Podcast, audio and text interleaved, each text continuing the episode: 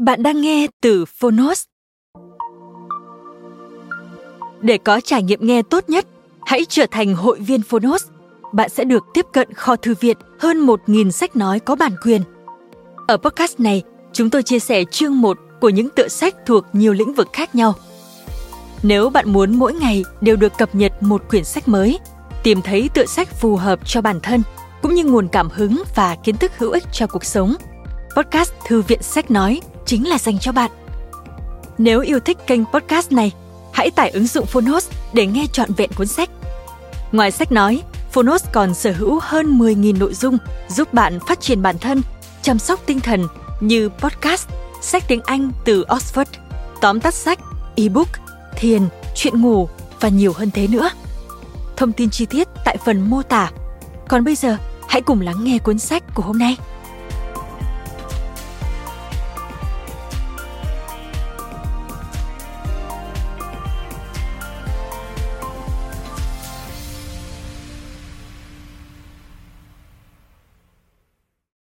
Bạn đang nghe từ Phonos. Đúng việc Một góc nhìn về câu chuyện khai minh Tác giả Giảng Tư Trung Phiên bản sách nói được chuyển thể từ sách in theo hợp tác bản quyền giữa Phonos với Viện Quản lý Pace.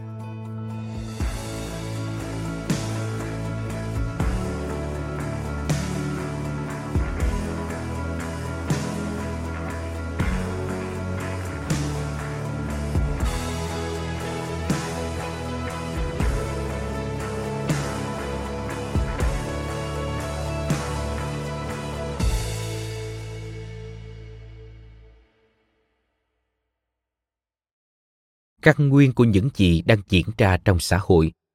Căn nguyên của những vấn đề mà con người ngày nay đang gặp phải là gì và do đâu?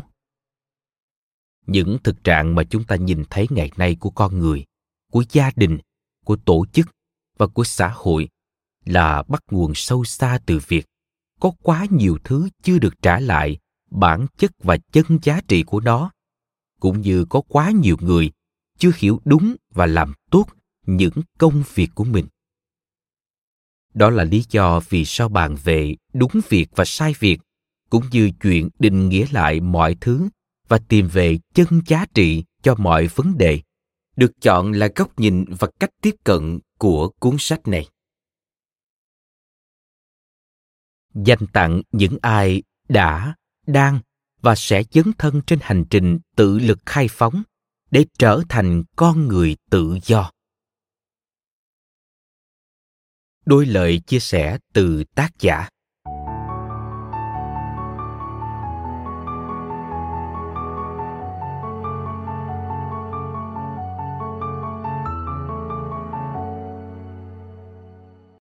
Nhiều năm trước, tôi có dịp lang thang trên quảng trường trafalgar ở thủ đô london của nước anh.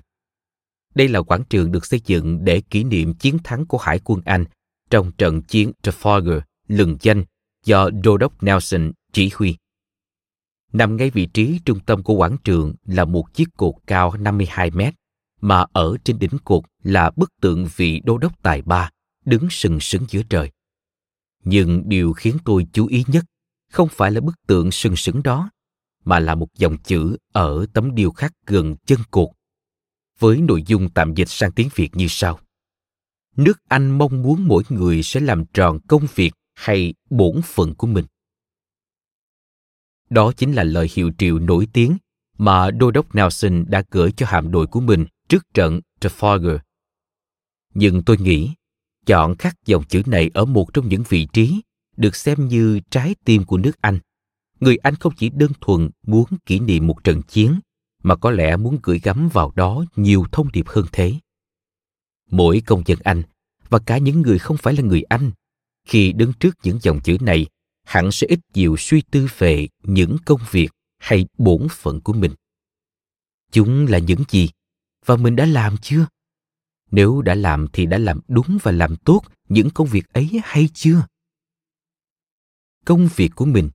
Mấy chữ trên tấm phù điêu về trận chiến Trafalgar năm ấy cũng đã ít nhiều bắt đầu gợi lên và gieo vào trong lòng tôi những suy tư về mình, về thời cuộc và đặc biệt là về những trận chiến diễn ra ở ngay xứ sở của mình. Những suy tư đó đã thực sự thôi thúc tôi muốn viết một điều gì đó về công việc, về làm đúng và làm tốt công việc, về những trận chiến liên quan đến bản chất và chân giá trị của mọi vấn đề. Đó không phải là những trận chiến hữu hình giữa người với người, giữa gươm với súng như trong quá khứ, mà là những trận chiến giữa cái đúng và cái sai giữa khai minh và vô minh, giữa cõi phàm và cõi thiên, giữa cái cao đẹp và cái thấp hèn của con người.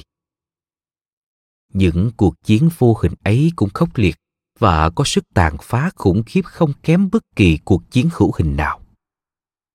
Các thang giá trị trong xã hội bị đảo lộn, con người bị cuốn vào những vòng xoáy hỗn mang, nghi ngờ chính những điều đã từng được coi là chân, thiện, mỹ. Công việc nào lĩnh vực nào, ngành nghề nào, vấn đề nào cũng có những điều được xem là vấn nạn chưa có lời giải. Bất kỳ ai chứng kiến và cảm nhận những điều đó, hẳn cũng sẽ đau đáu một câu hỏi nhân sinh như tôi. Đó là, căn nguyên của những gì đang diễn ra trong xã hội này? Căn nguyên của những vấn đề mà con người ngày nay đang gặp phải là gì và do đâu? Có rất nhiều lý do mỗi người sẽ chọn một cách lý giải, một cách giải mã riêng, tùy theo góc nhìn của mình. Và đúng việc, sai việc, cũng như chuyện định nghĩa lại mọi thứ và tìm về bản chất và chân giá trị cho mọi vấn đề là góc nhìn và cách tiếp cận mà tôi chọn cho mình trong cuốn sách này. Tôi cho rằng, những thực trạng mà chúng ta nhìn thấy ngày nay của con người, của gia đình, của tổ chức và của xã hội là bắt nguồn sâu xa từ việc có quá nhiều thứ chưa được trả lại bản chất và chân giá trị vốn có của nó. Cũng như có quá nhiều người chưa hiểu đúng và làm tốt những công việc của mình. Vậy đâu là bản chất và chân giá trị của mọi vấn đề? Đâu là những công việc quan trọng nhất? Và nếu những công việc đó được hiểu đúng và làm tốt, thì mọi thứ sẽ tốt đẹp hơn và xã hội cũng sẽ được vận hành một cách văn minh. Những công việc quan trọng nhất mà ai cũng phải làm trong đời chính là làm người, làm dân và làm nghề. Khi mà những công việc này không được coi trọng và có quá nhiều người không làm đúng việc của mình, tức là làm sai việc, thì những gì mà chúng ta đang chứng kiến, như dân gian vẫn thường nói vui là, người không phải người dân không phải dân, lãnh đạo không phải lãnh đạo. Thầy không phải thầy, nghệ sĩ không phải nghệ sĩ. Trí thức không phải trí thức. Doanh nhân không phải doanh nhân. Hay đại học không phải đại học, hiệp hội không phải hiệp hội. Âu cũng là chuyện không đáng ngạc nhiên mấy. Bởi lẽ, lựa chọn đúng việc hay sai việc của mỗi người trong từng công việc ấy sẽ làm nên chính họ, cũng như làm nên xã hội mà họ sinh sống bởi lẽ con người thì khác với muôn thú, cỏ cây và máy móc. Con người tự do thì khác với con người nô lệ. Con người công cụ, con người phận vị, con người hoang dã, con người nổi loạn. Công dân thì khác với thần dân hay nô dân. Người thầy thì khác với thợ dạy hay máy dạy. Nghệ sĩ thì khác với chiến sĩ. Trí thức thì khác với trí nô.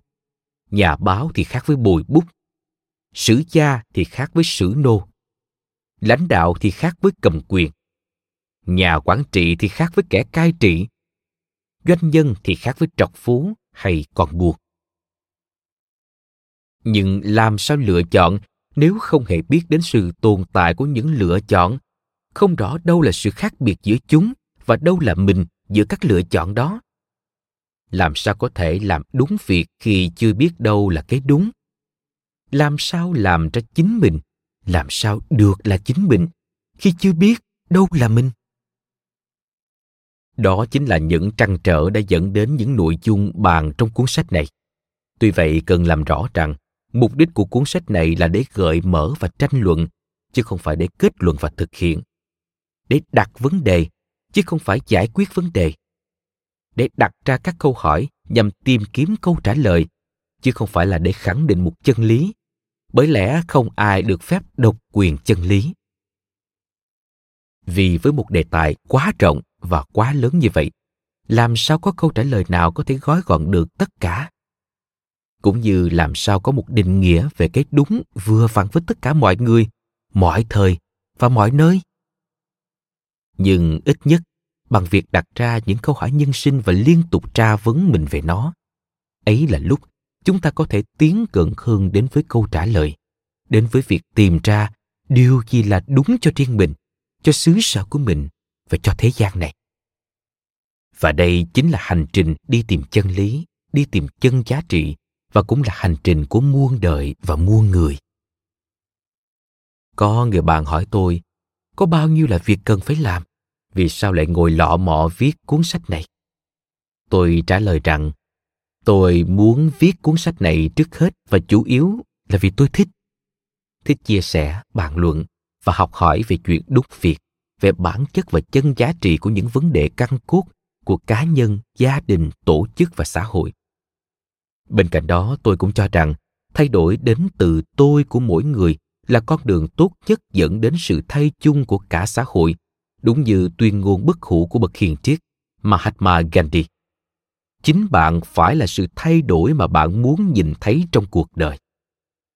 Nghĩa là khi mỗi người trong chúng ta tự thay đổi chính bản thân mình trước, tự làm đúng và làm tốt công việc của mình, thì xã hội sẽ thay đổi theo, chứ không trông chờ vào ai cả. Với quan điểm này, chúng ta có thể thấy rằng hành trình tự lực khai phóng, tức tự lực khai minh và giải phóng bản thân, tự lực khai mở tâm trí và giải phóng tiềm năng của mình, hay theo cách nói của phong trào duy tân trong thế kỷ trước, là tự lực khai hóa của mỗi người, chính là con đường tốt nhất để mình tốt hơn, đồng thời cũng góp phần đổi thay xã hội mà mình đang sống.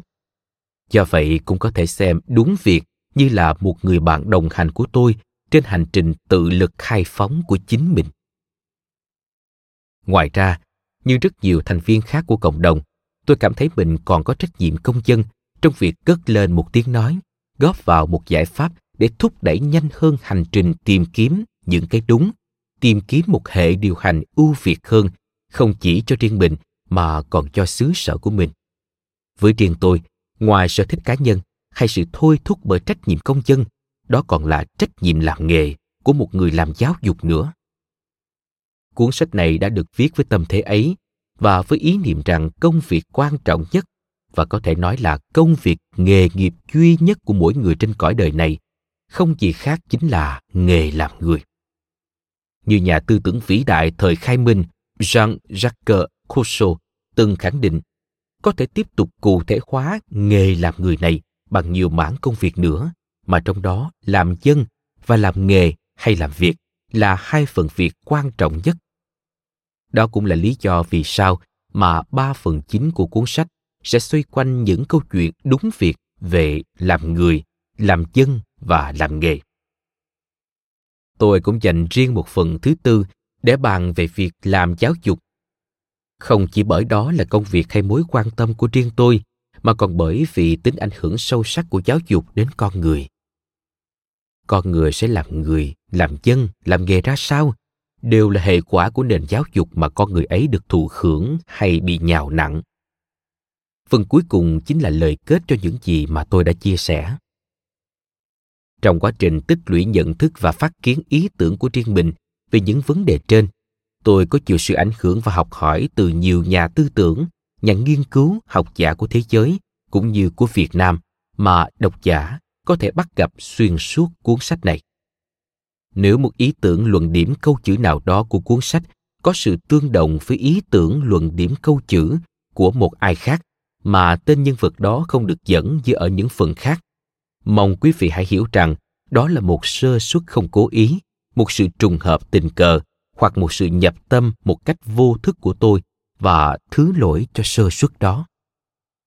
Tôi cũng rất mong nhận được những sẻ chia, những góp ý, những ý kiến bàn luận của quý vị để câu chuyện đúng việc có thể được hoàn thiện hơn và được tiếp nối ngoài khuôn khổ của cuốn sách.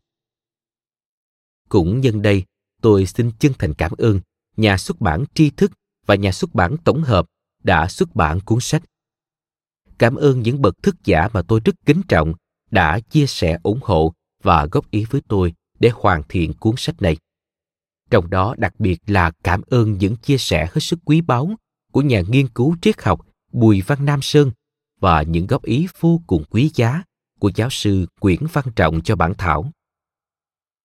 Và tôi cũng muốn gửi lời cảm ơn đặc biệt tới bà Nguyễn Thúy Uyên Phương, một người cộng sự lâu năm mà tôi vô cùng quý mến, đã giúp tôi lược ghi và biên tập một số phần của cuốn sách này. Có thể nói trong những ngày tháng bộn bề công việc, nếu không có sự hỗ trợ của bạn thì tập sách này khó mà có thể ra đời như tôi mong muốn. Tôi cũng cảm ơn những người đồng nghiệp ở trường Pace, viện IRAP và quỹ Phan Châu Trinh đã cùng tôi san sẻ công việc của cơ quan để tôi có đôi chút tĩnh lặng cho chuyện viết lách. Và đặc biệt, xin cảm ơn quý vị đã đón nhận những chia sẻ của tôi. Quá trình viết cuốn sách này đã cho tôi cơ hội nhìn lại chính tôi và thế giới quanh tôi. Và tôi hy vọng rằng quý vị cũng sẽ tìm thấy đâu đó trong những câu chuyện chung mang tên đúng việc này một câu chuyện riêng của chính mình. Sài Gòn, tháng 9 năm 2015, giảng tư trung. Phần 1. Làm người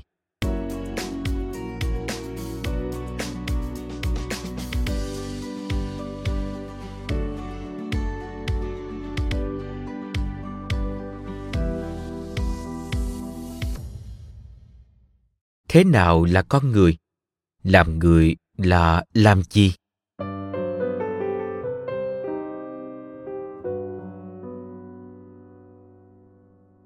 tại sao cần phải bàn về làm người? Chẳng phải ai sinh ra trên cõi đời này cũng mặc nhiên là người rồi sao? Đó là câu hỏi mà tôi thường xuyên nhận được khi bàn về đề tài này. Mỗi lần như vậy, tôi lại nhớ tới câu chuyện của chị bán nước mía đầu hẻm, một lần nọ chị kể với tôi. Bác ơi, hôm qua con bé nhà em tự dưng nó hỏi, má ơi, người là gì mà sao lúc nào ba má với cô giáo cũng nói mong con học giỏi để lớn lên thành người hết vậy má. Bộ con chưa phải là người hả má? Em kêu nó mày đi hỏi ba mày đi. Ba học hết lớp 12 rồi nên biết người nguyên con luôn. Còn má thì mới học hết lớp 9 thôi nên không chừng là má mới thành có nửa người à. Nó hỏi ba, bà nó la, không thành người thì chẳng lẽ thành ma hả con? Rồi kêu nó đi hỏi cô giáo, vì cô giáo học đại học nên chắc là biết rõ hơn. Vào lớp, nó hỏi cô giáo, cô chẳng những không chỉ mà còn nạt nó.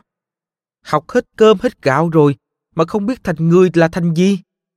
Hỏi nữa là cô trừ điểm đó. Thật tội nghiệp cho đứa trẻ, nhưng cũng có thể thông cảm cho những người lớn trong câu chuyện này. Bởi câu hỏi mà đứa trẻ đặt ra là một câu hỏi vô cùng hóc búa, mà biết bao triết gia, biết bao nhà tư tưởng vĩ đại đã tham gia bàn luận và kiến giải từ biết bao thế kỷ nay, nhưng vẫn chưa thống nhất được câu trả lời thuyết phục cho toàn bộ nhân loại. Chính vì vậy, tôi cũng không có ý định trình bày một định nghĩa con người thật hoàn hảo trong cuốn sách này. Và tôi tin rằng dù có tìm thấy khái niệm hoàn hảo đó hay không thì cũng không quan trọng bởi chỉ riêng việc đặt ra câu hỏi thế nào là con người và luôn suy ngẫm, chiêm nghiệm về nó trong hành trình cuộc sống và trên đường đời, cũng để giúp chúng ta trở nên người hơn một chút. Theo plato, một triết gia vĩ đại thời cổ đại thì, con người là một sinh vật luôn đi tìm ý nghĩa của mọi thứ. Thật vậy, có lẽ không có sinh vật nào lại luôn trăn trở về sự tồn tại của bản thân mình hay về ý nghĩa của mọi thứ, của mọi hành động như con người. Chỉ có con người mới luôn tự vấn. Sống để làm gì học để làm gì làm để làm gì ý nghĩa của đời ta nằm ở đâu? Aristotle, một triết gia vĩ đại khác cũng từng nói, con người là một con vật có mục đích sống. Cuộc đời của anh ta chỉ có ý nghĩa khi luôn hướng tới và nỗ lực cho mục đích sống của mình. Như vậy có thể hiểu một trong những điều giúp cho con người trở nên khác biệt chính là lẽ sống là thứ mà ta luôn muốn hướng tới là thứ mà thiếu nó thì ta chỉ là một sinh vật vô hồn trong hình hài của giống người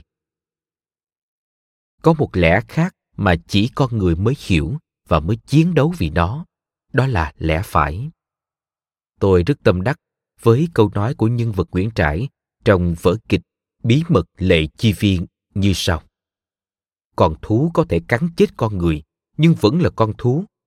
Con người mang trung bình lẽ phải, có thể bị sát hại vì lẽ phải, nhưng bảo vệ lẽ phải mãi mãi vẫn là thiên chức con người.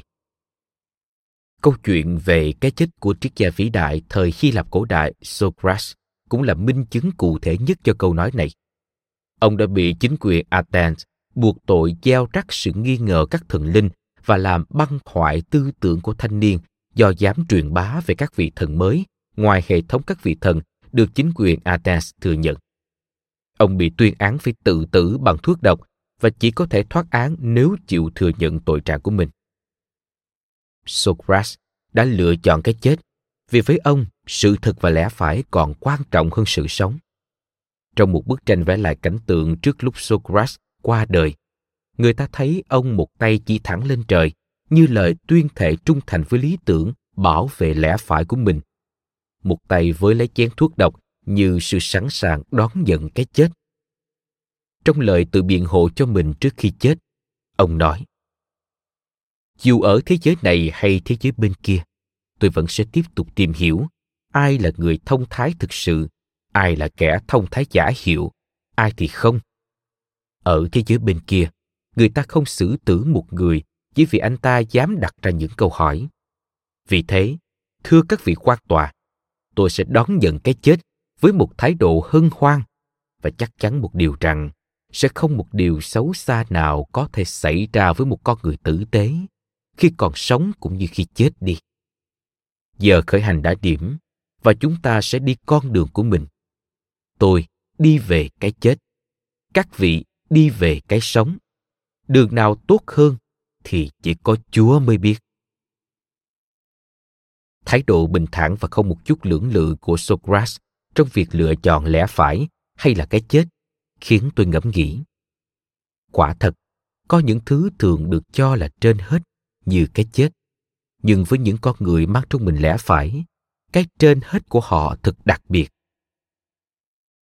Chẳng hạn, từ nhỏ tôi đã được nghe và được dạy rằng tổ quốc là trên hết, đồng bào là trên hết.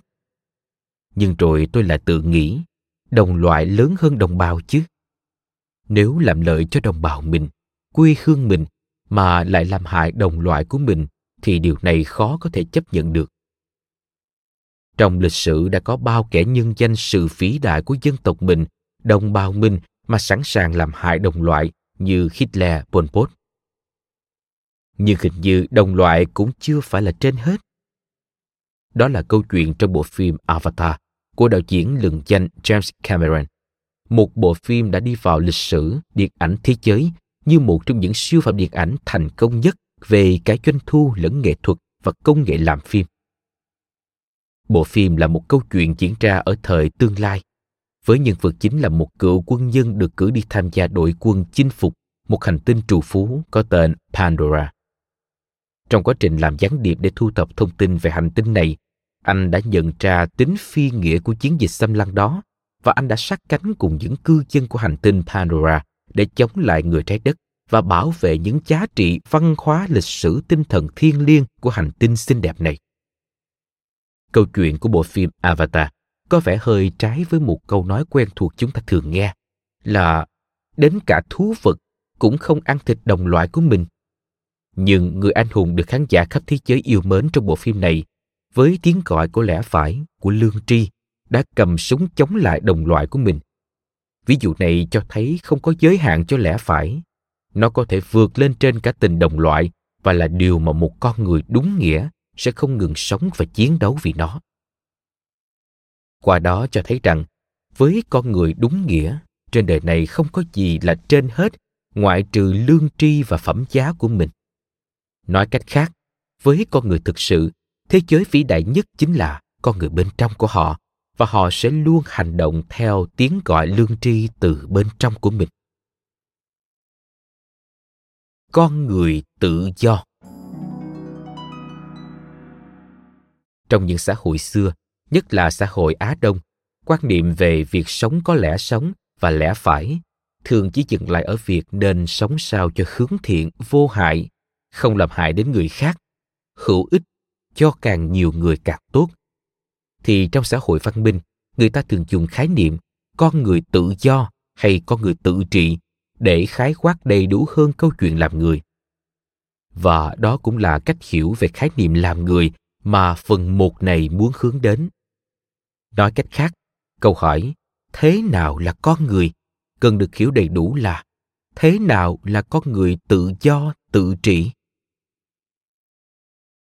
Có nhiều cách hiểu liên quan đến khái niệm này. Nhưng theo cách hiểu của tôi, con người tự trị tự do là con người sở hữu hai thứ. Một, tự trọng, và hai, tôn trọng. Tự trọng nghĩa là biết coi trọng mình, nhưng không phải theo nghĩa vị kỷ, chỉ biết đến danh lợi của bản thân mình, mà là coi trọng uy tín, danh dự và phẩm giá của mình. Một người có tự trọng hay không cũng thường được thể hiện qua câu trả lời hay qua hành xử của ta những câu hỏi như, điều gì khiến ta sợ hãi, xấu hổ? Điều gì khiến ta tự hào hạnh phúc? Người tự trọng tất nhiên sẽ biết sợ sự trừng phạt của nhà nước, tức là sợ pháp lý, nếu làm trái pháp luật, và sợ điều tiếng dư luận của xã hội, tức là sợ đạo lý, nếu làm trái với luân thường lẽ phải. Nhưng đó vẫn chưa phải là điều đáng sợ nhất với họ. Điều đáng sợ nhất đối với một người tự trọng là sự dày vò bản thân khi làm những chuyện đi ngược lại lương tri của chính mình, phản bội lại đức tin, lẽ sống, giá trị sống, nguyên tắc sống mà mình theo đuổi và có cảm giác đánh mất chính mình. Nói cách khác, đối với người có tự trọng, có đạo đức, tòa án lương tâm còn đáng sợ hơn cả tòa án nhà nước, tòa án dư luận hay tòa án tâm linh. Người tự trọng thường đối diện với lương tri và phẩm giá của bản thân đối diện với con người bên trong của mình để hành động hơn là đối diện với sự trăng đe của luật pháp hay sự phán xét của dư luận bên ngoài. Do đó, họ sẽ khó có thể làm việc xấu, việc sai, ngay cả khi việc xấu, việc sai đó rất có lợi cho mình. Và nếu có làm thì cũng không sao cả, vì việc xấu, việc sai đó đã trở nên phổ biến và bình thường với mọi người. Chẳng hạn, một người chăm chỉ thì khi làm ở một công ty mà ở đó mọi người đều làm việc chăm chỉ, thì anh ta cũng sẽ làm việc chăm chỉ. Còn khi đi đến một công ty mà ở đó hầu hết mọi người đều làm biến thì anh ta vẫn sẽ làm việc chăm chỉ, làm việc hết mình. Anh ta làm việc không phải vì sự sợ hãi cái nhìn của sếp hay sự đánh giá của đồng nghiệp, mà vì con người anh ta vốn chỉ là như thế. Anh ta không muốn sống khác đi, dù là ở đâu.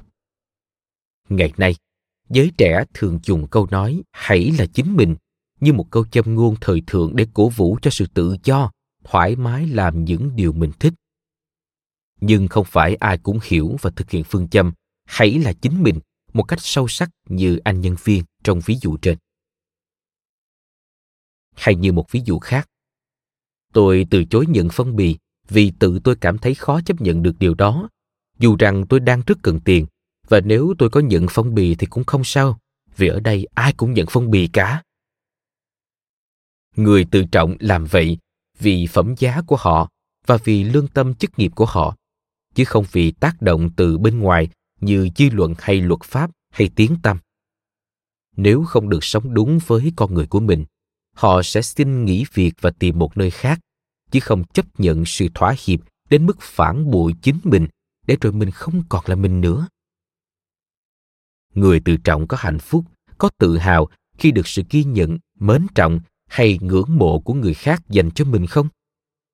Câu trả lời đương nhiên là có, rất hạnh phúc, rất tự hào. Nhưng đó chưa phải là hạnh phúc lớn nhất. Niềm hạnh phúc lớn nhất với họ là niềm tự hào sâu kín và riêng tư từ bên trong con người của họ về những việc mà họ làm, về những điều mà họ theo đuổi. Chính vì được dẫn dắt bởi nội tại của bản thân hơn là bị chi phối từ bên ngoài. Người tự trọng thường rất tự do và tự trị khi hành động. Nói cách khác, người tự trọng, tự trị thường không muốn làm điều xấu, ngay cả khi không ai có thể biết việc họ làm. Họ sẵn lòng làm điều tốt ngay cả khi không có ai biết đến. Họ sẵn lòng làm điều đúng mà không hề để ý đến chuyện có ai ghi nhận việc mình làm hay không. Nếu tình cờ có ai đó biết và ghi nhận thì cũng vui. Nhưng nếu không có ai biết đến và cũng không có ai ghi nhận điều tốt mà mình làm, thì cũng không sao cả. Vì phần thưởng lớn nhất đối với người tự do, tự trị, tự trọng là được sống đúng với con người của mình. Tất nhiên, đó là con người phẩm giá, con người lương tri mà mình đã chọn. Tỷ phú warren buffett, một trong những người giàu nhất thế giới và cũng là người làm từ thiện thuộc loại nhiều nhất thế giới có một nguyên tắc đó là không cho phép dùng tên ông để đặt cho bất kỳ một công trình nào do ông khiến tặng tiền bạc để xây dựng. Và hàng năm, ông vẫn cho đi một số tiền lớn trong gia sản của mình đến các quỹ từ thiện. Năm 2014, ông bị rớt một bậc trong danh sách những người giàu nhất thế giới của Forbes sau khi đóng góp 2,8 tỷ đô la cho quỹ Bill and Melinda Gates. Nhưng có lẽ ngôi vị người giàu nhất hành tinh đó có lẽ cũng không phải là chuyện khiến ông bận tâm cho lắm. Bởi điều ông quan tâm hơn chắc hẳn là suy nghĩ xem là nên dùng số tiền từ thiện của mình vào việc gì cho hữu ích nhất. Và đặc biệt hơn là, một mạnh thường quân đích thực làm từ thiện chắc hẳn không phải vì hành động đó sẽ được ca ngợi hay được người ta mang ơn, mà vì niềm hạnh phúc lớn lao khi được san sẻ bớt nỗi bất hạnh của đồng loại hay thúc đẩy sự phát triển của con người không phải chỉ những con người phí đại mới có hạnh phúc bên trong mà ta có thể bắt gặp điều này ở những con người nhỏ bé trong những hành động tưởng chừng như rất bình thường trong cuộc sống hàng ngày. Chẳng hạn, có hai chị em, cô chị 18 tuổi và cậu em 10 tuổi. Hai chị em được một người cho hai cái bánh rất ngon, một cái lớn và một cái nhỏ. Cô chị rất thương em và luôn muốn dành những gì tốt đẹp nhất cho em mình.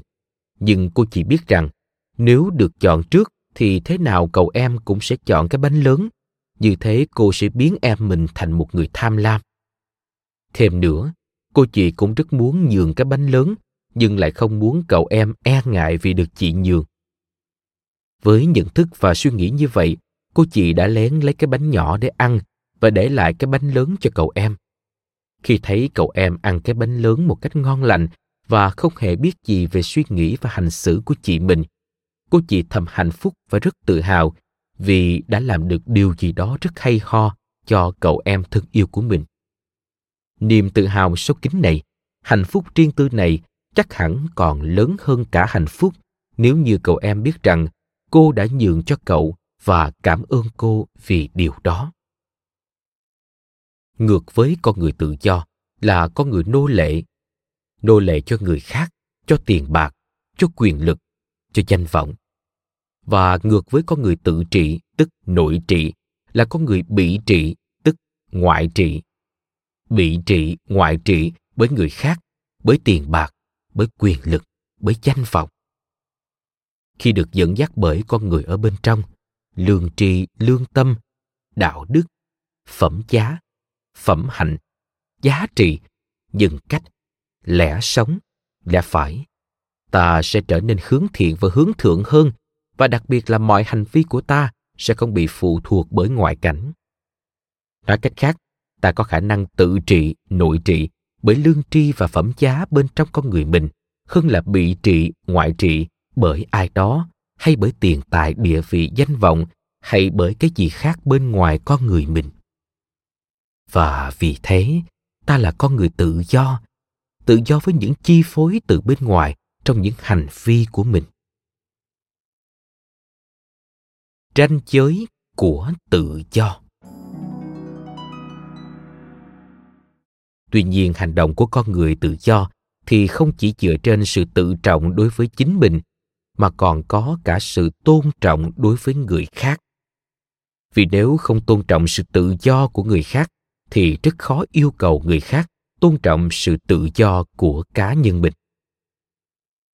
John Stuart Mill, tác giả của tác phẩm kinh điển on Liberty, bàn về tự do, bản dịch tiếng Việt của học giả dịch giả Nguyễn Văn Trọng cho rằng mỗi người đều có quyền tự do mưu cầu hạnh phúc riêng của mình.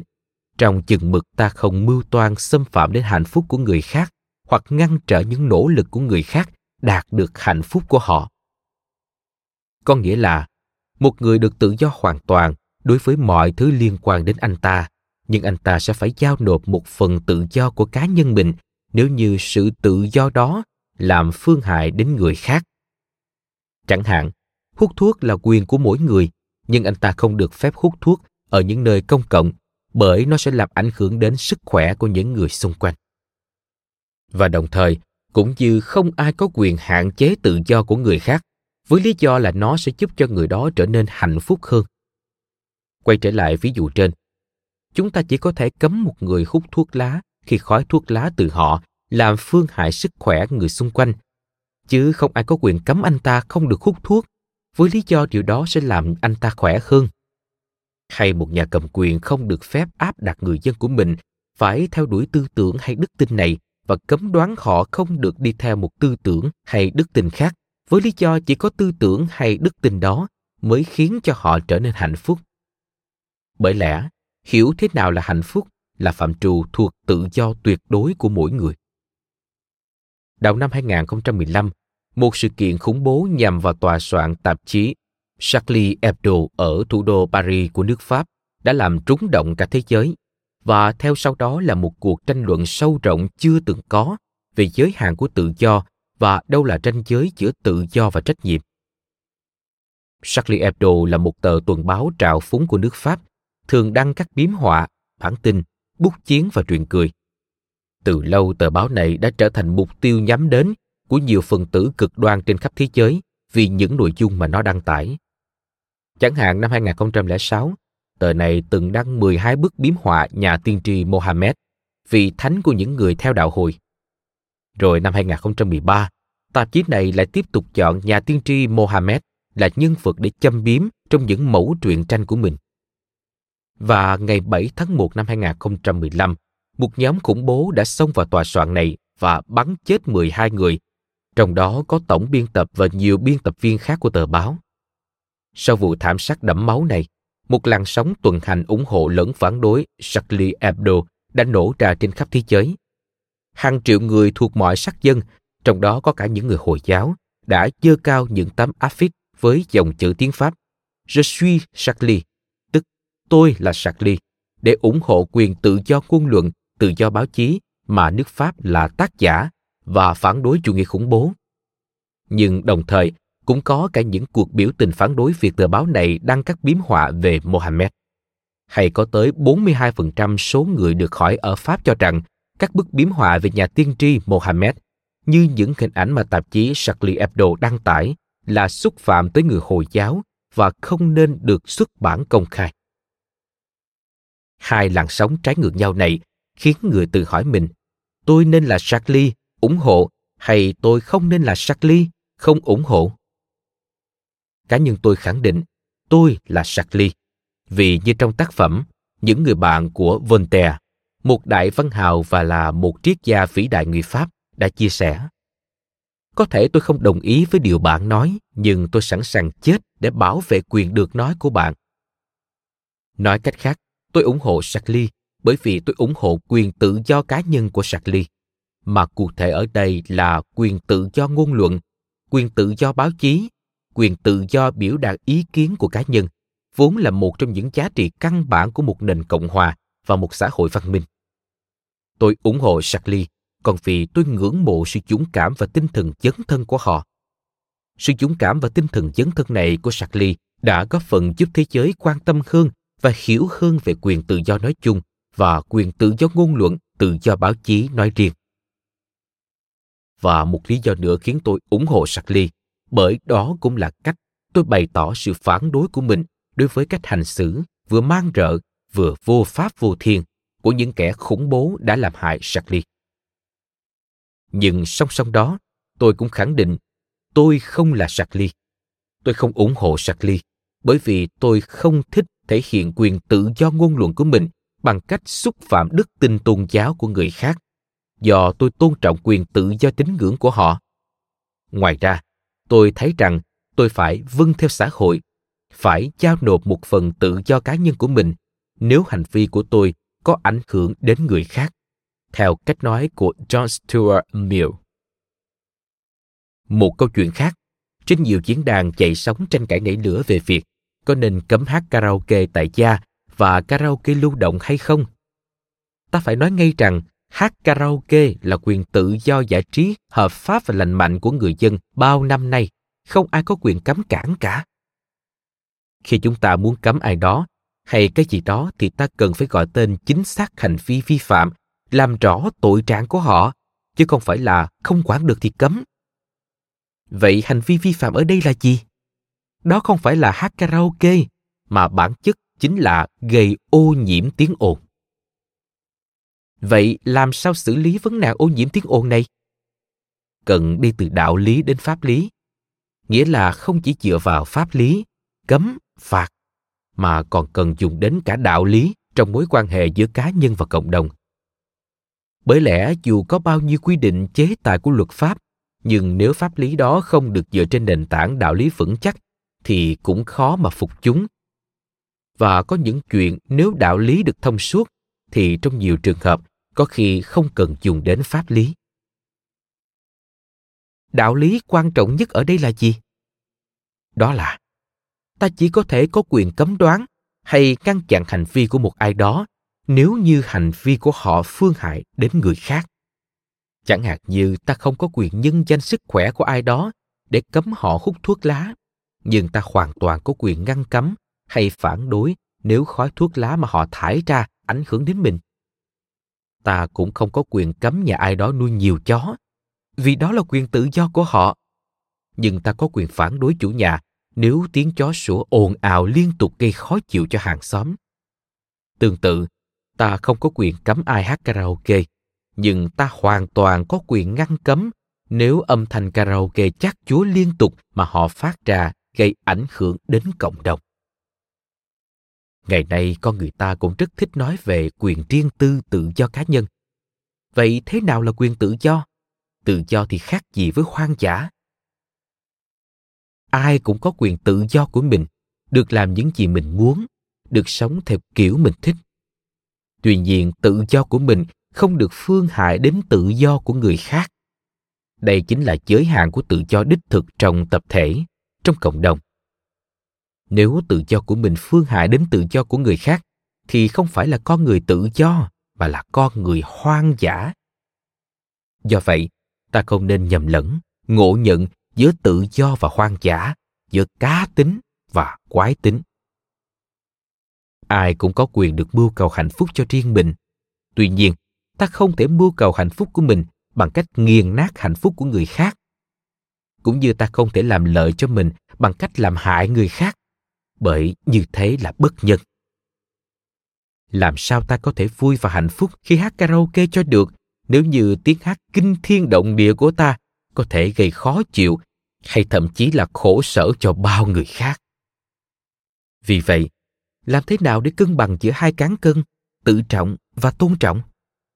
Nên coi trọng bản thân mình đến mức nào để không làm một con người tự do hoang dã? Nên giao nộp tự do của mình đến mức nào để không đánh mất bản thân mình? Đâu là tranh giới giữa kiểm soát xã hội và quyền tự do cá nhân? Đâu là tranh giới giữa tự do cá nhân và trách nhiệm xã hội? Đó là những câu hỏi không dễ trả lời, nhưng là những câu hỏi mà con người phải luôn luôn tìm cách giải quyết trên hành trình hướng tới tự trị, tự do của mình. Chân thắng và chân ga. Như vậy, nếu ví von cuộc đời của con người như một cỗ xe, thì lẽ sống lẽ phải, giá trị sống, quy tắc sống, lương tri, lương tâm, phẩm giá tức là con người bên trong của mình, là sự tự trọng và tôn trọng nói trên của mình, sẽ vừa là chân ga, vừa là chân thắng, tức cái phanh của chiếc xe đó.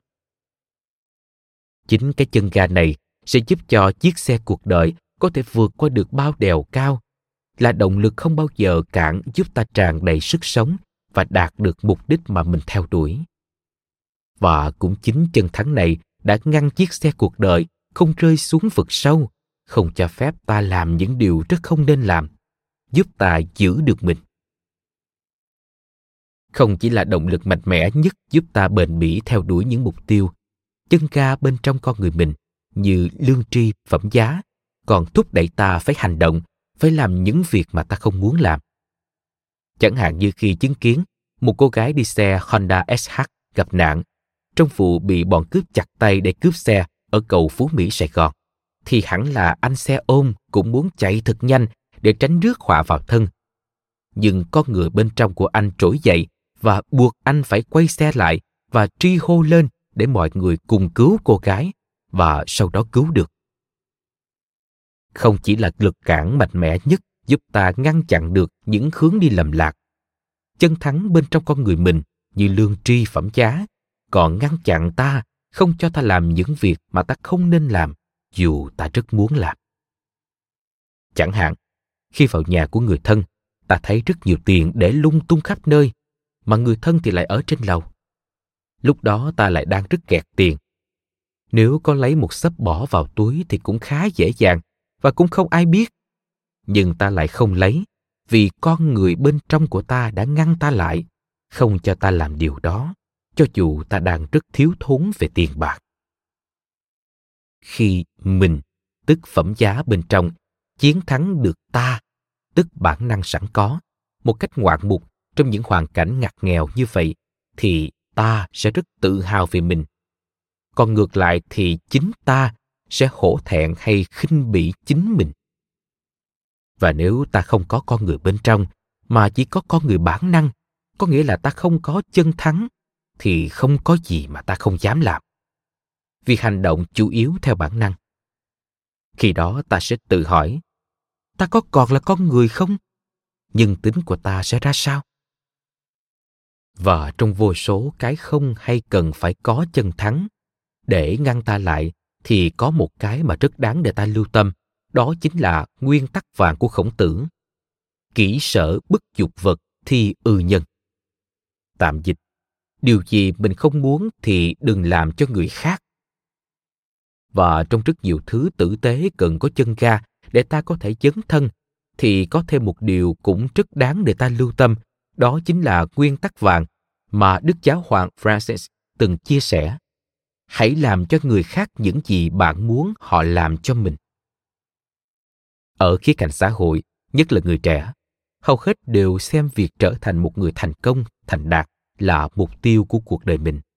Đó là một mục tiêu hết sức chính đáng và nó sẽ là một trong những chân ga thúc đẩy họ tìm kiếm con đường để đạt được mục tiêu đó.